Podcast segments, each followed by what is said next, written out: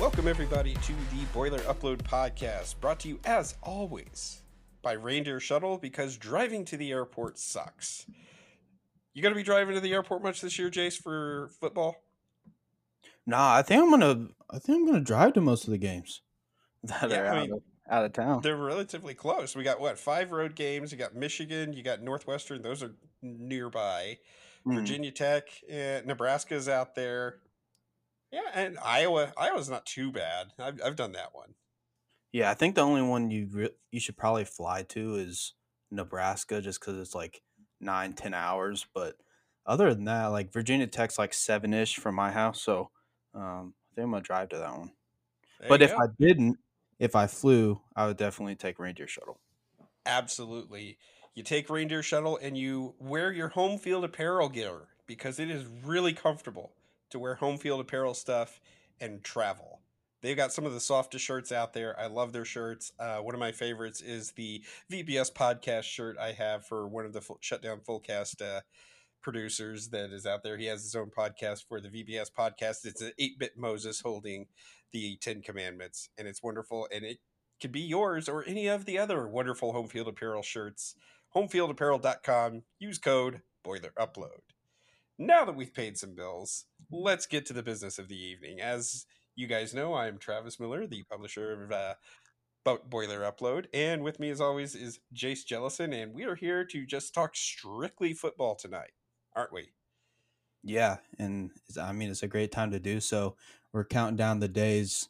Uh, by the time this goes out, we're going to be about a month away from Purdue football. Um, after months and months of coaching changes and, and roster turnover and recruiting and all that, we finally get to watch Purdue football uh, at Ross-Ade Stadium, a, a renovated Ross-Ade Stadium. So I couldn't be more excited for fall camp to start and then obviously the season to start shortly thereafter.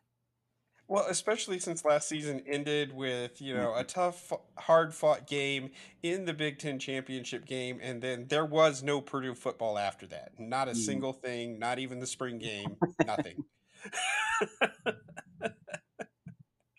but yeah, you're right. Uh, it, it's nice to get back into things. We've been talking coaching changes, recruiting, transfer portaling, and now we finally get to see it all come together. It's been a long couple of months, but uh, really, what stands out to you here at the start, as uh, as we're just days away from training camp starting?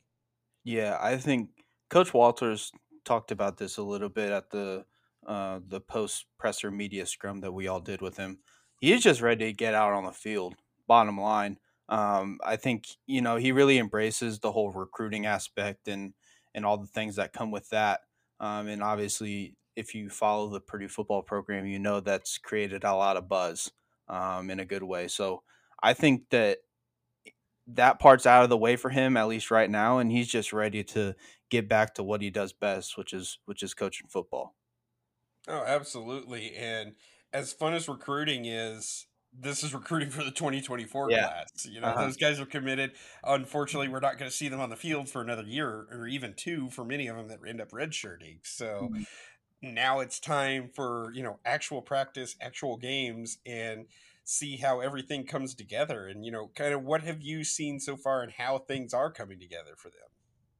yeah i think i mean there's just there's no other way around it there's a lot of question marks surrounding this team Oh, yeah. All aspects are brand new essentially.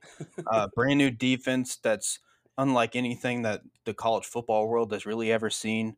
Um, a brand new offense which kind of has the same philosophy as what jeff Brohm and brian Brohm did uh, during during their tenure in west lafayette but um, i mean you're replacing about half the starters i think more than half of the starters now um, from last year's big ten championship game team. Um, so there's just so many question marks, and I think we're going to get a lot of answers here during fall practice or fall camp um, leading up into the season.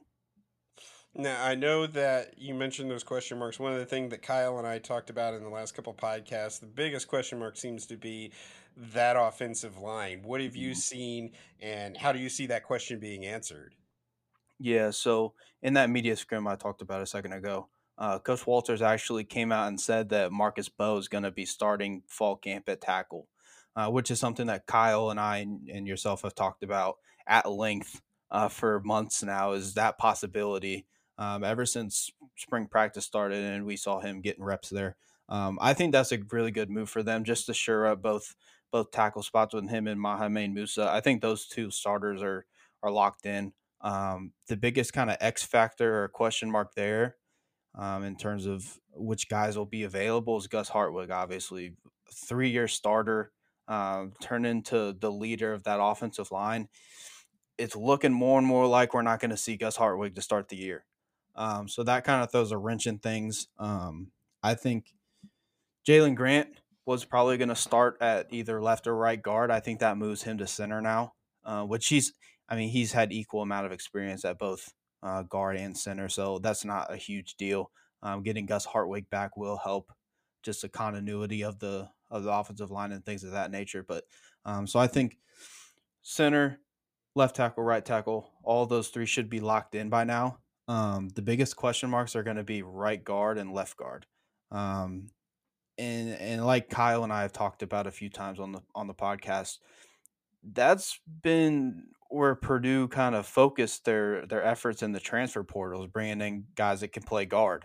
Um, you look at guys like Luke Griffin, who has a history with Marcus Johnson from Missouri. Uh, I think he's a really good candidate to to slide in at that left guard spot, uh, steal that starting spot, and then Preston Nichols transfer from UNLV. Uh, he's another another possibility. And then you got guys like Austin Johnson, who he's going to be a late addition to the to the roster, uh, but he could fight for minutes. And then Josh Kaltenberger, I feel like um, we didn't get necessarily called out about it, but it just feels like a lot of people have been forgetting about him. Um, started the last last three games, I believe, three or four games um, of last year after Hartwig got hurt. Obviously, did an admirable job. Um, I haven't quite heard much about what the new staff thinks of him. I think we'll learn a lot more here in the next couple weeks, but um, he's certainly another candidate to to start. He can also play guard. Um, and then as far as depth pieces go, uh, Ben Farrell and Daniel Johnson are the two top guys at tackle. Um, so if if anything happens to Mbow or Musa, one of those guys is going to slide right in, and um, I think both of them can can be serviceable. Um, maybe not to the level of Musa and and and Mbow, who are both like freshman All Americans last year, had phenomenal phenomenal years on one of the best offensive lines in the in the conference. Um, so if one of them goes down, then Ben Farrell, who is a transfer from Indiana Wesleyan, um, and then Daniel Johnson, who he's still recovering from an ACL uh, that he suffered against Michigan up or not Michigan, excuse me, uh, Maryland, I believe. Um, so he didn't practice during during spring ball, but he should be back for fall camp. Uh, but that's kind of how I see the line shaking out. Obviously, uh, like we saw last year, Daniel Johnson going down, Cam Craig having to retire. All these things are fluid, especially with offensive linemen um, they, they, they get pretty bruised um, throughout the season. So um, things could change, but that's how I kind of see it for right now. Well, and it's good to have that depth too, because that mm-hmm. was honestly my biggest concern was depth at the tackle spots. Uh, you mentioned Hartwig. Yeah, it stinks to lose a guy like that if he's going to miss any extended time, but at least it seems like that's a position where Purdue has some depth mm. and uh, some experience too, with like like you mentioned, Kaltenberger and company. So, you know, yeah. I'm feeling a little bit better about that mm. now. Mm. And uh, probably the next question is the defensive secondary. I honestly, I'm excited to see where this goes. Yeah, I know there's a lot of new pieces, but uh, you had uh, Walters had three of his guys drafted last year and what mm. the top 100 picks out of his secondary. Uh, so I'm like, yeah, let's see what he can do with these guys. Yeah, and um, someone the other day was asking him about eh, eh, how much he plays uh, zero coverage. and It was the most in the in the country last year. So obviously, this secondary is going to be tested. They're going to have to show up. They're going to live and die by these cornerbacks and Cam Allen, Sanoussi Kane, et cetera, on the, on the back end. Um, it's another group that has a bunch of question marks the the most experienced guy is Jamari Brown coming back for his sixth year. He's played in 42 games. Um, has started started a decent amount, but hasn't been like a full time starter for for a couple years now. Um, back to his first year at Purdue, um, he's going to be the the veteran presence in that room, um, and he's going to have to show up. He's going to have to be more consistent um, if Purdue wants to be um, effective um, defending the pass. And then obviously, like you mentioned, some of the guys that are coming in, uh, Marquise Wilson from Penn State, Salim Turner Muhammad from Stanford, and Markevious Brown from Ole Miss. All three of those guys were fighting for starting spots at their previous schools, um, heading into what would have been their 2023 season there. Um, but those are three other guys that never really were able to crack the starting lineup at, at their schools. It's not like you're bringing in a, a, a, Joey Porter Jr., a Will Johnson from Michigan, or anything like that. So these guys have something to prove. Um, but I will say, Ryan Walters turned Devon Witherspoon, who was a zero star recruit, barely had any offers, uh, turned him into a top five NFL draft pick. Turned Kirby Joseph a couple years ago. Um, he was a converted receiver. Um, moved to the defensive side, started at safety for them, uh, got drafted. So I think the way he goes about teaching these guys, and he's going to be hands on with them. We saw it during spring practice. Uh, coach O'Brien's obviously the safeties coach, but but Ryan Walters is going to be involved in that room, and he's gonna he's gonna make sure that that things are going smoothly uh, for both the safeties and then um, Sam Carter's cornerbacks room. Yeah, and you know I think it's very interesting, like you said, with Jamari Brown, who, yeah, he's the most experienced guy. He may not even start again this mm-hmm. year, but it's great to have that depth. And then, uh, haven't we heard some good news about uh, Dillon Thieneman in the back in the defensive backfield too, as a true freshman? He has been phenomenal, absolutely phenomenal. And it's, I mean, it's no surprise. You look at his two brothers; they started as walk-ons. They um, turned into team captains and and became beloved by Purdue fans. Uh, Dillon Thieneman might be the best out of all three, and I don't really think I'm going out of, on a limb by saying that. Um, he could be up to number two on the depth chart, and we haven't even reached fall camp. That's how. That's good, impressive for a true freshman too. That's how good he's been. Yeah, I, I love seeing that, and anytime you get contributions like that from a true freshman, mm-hmm. uh, especially somebody who's you know a three star recruit or whatnot, it just seems like Purdue's a program where you have to be exceptional to play as a true freshman, and mm-hmm. for him to already be in that discussion is great. Yeah, and I mean, you look back at like recent times. Nick, formerly Nick Caraway, obviously Nick Scourton now. Um, he was the only one that got any type of consistent run last year as a true freshman and and even he didn't see a whole bunch of snaps and then you got to go back to like David Bell and George Karlaftis and Rondale Moore those were the three guys that I can remember in in recent history that really stood out as true freshmen.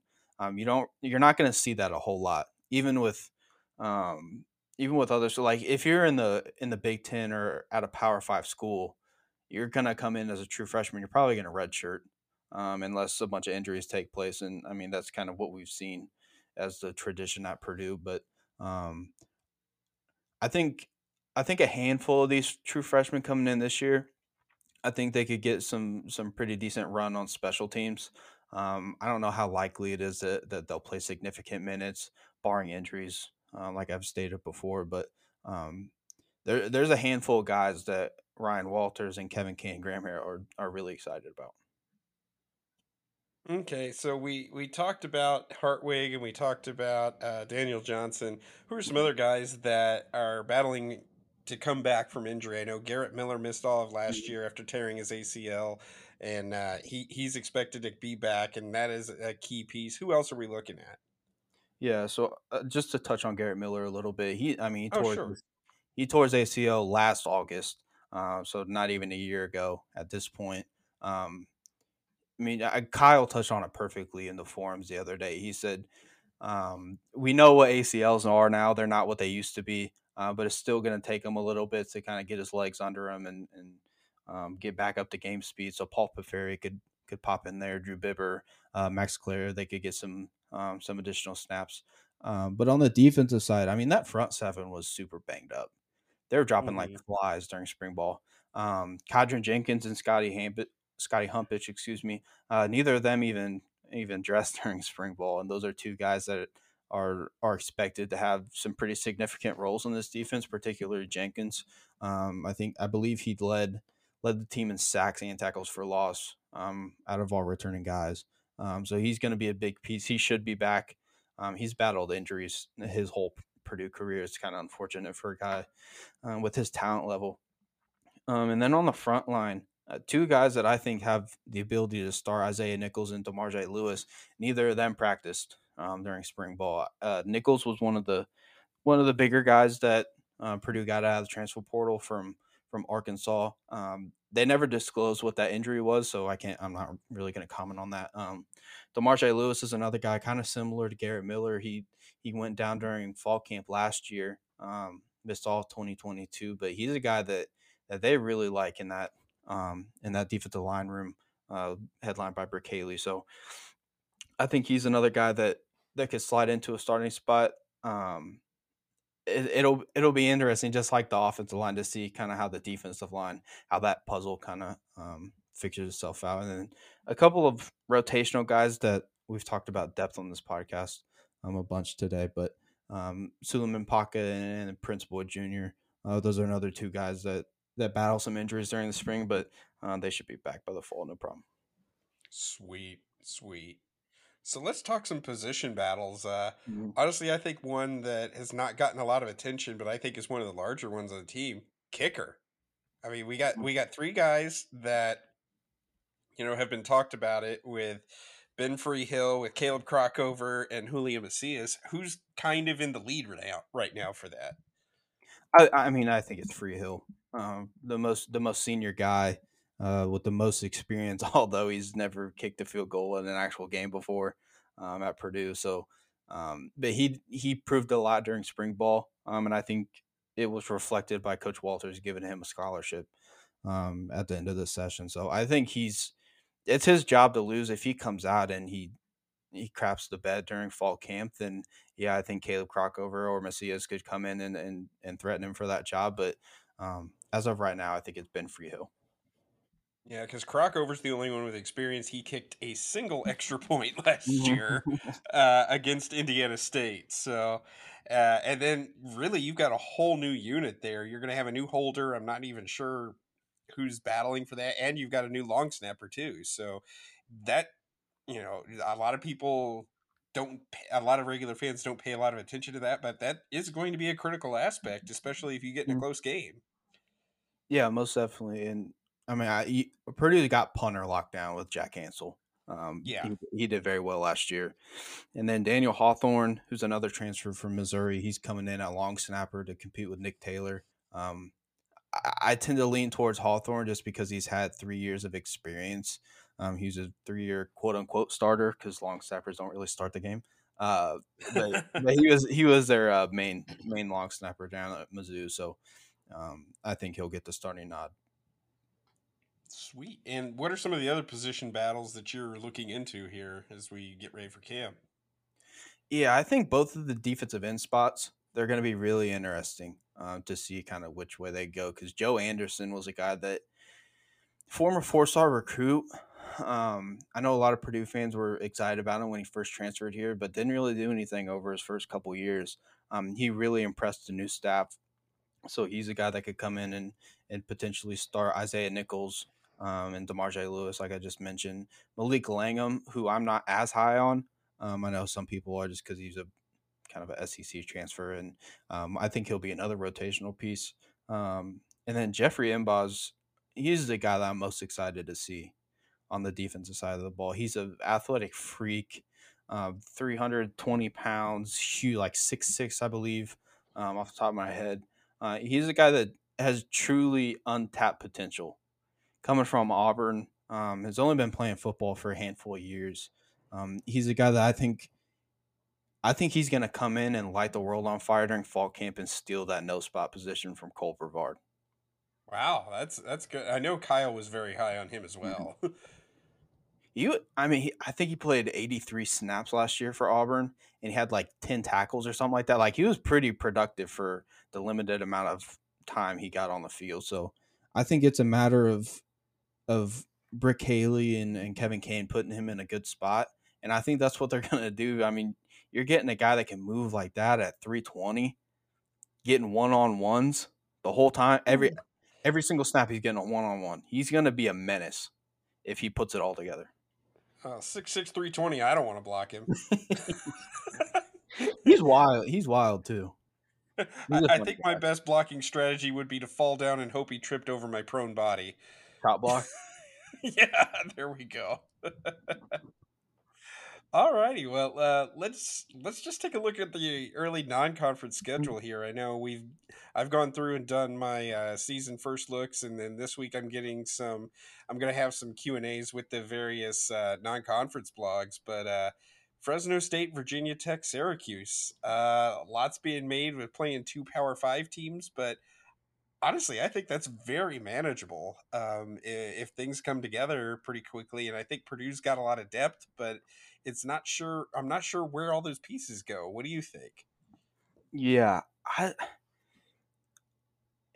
it's it's interesting because I look at these first three games, and in my mind, I say Purdue should win all these, no problem. Mm-hmm. Because you look at Mhm. Fresno State, they're losing Jake Haener. They are coming off back to back ten win seasons. Um, they're really well coached out there in the Mountain West, but Mm-hmm. um, they're losing their starting quarterback, who's arguably one of the best in in their in the history of that school. Um, and they didn't particularly do well against against Power Five schools last year. I believe they went one and two. I- I'd have to you'll have to check me on that. I believe they went one and two last year against Power Five schools in the non-conference. Um, so that's a game that Purdue should, win, especially at home. You don't have to deal with all the travel and all that. Uh, Virginia Tech was uncharacteristically. Sorry, I messed that word up. Oh no, you're fine. It- it was- it was a bad year for Vatech. Yes. Let's be It- it- honest. it, it was it was brutal down there in Blacksburg. Um, so that I mean, Virginia Tech's always going to have a rowdy crowd, um, a really good environment. It's one that it's honestly up there with Michigan, and one of the ones I'm most excited to see this year. But that's another game I think Purdue can win. I don't think Virginia Tech did a whole lot this offseason to um, to improve their roster a whole lot. Um, obviously, they can come out and surprise some people in the ACC, but that's another very winnable game. And then you look at Syracuse; they still have Garrett Shrader um, at quarterback, who who did really well against Purdue last year. But I mean, they lost. I, I, want to say they went like one and six down the stretch last year after they got out to that six and zero start. Uh, that's another game I think Purdue could win, especially at home.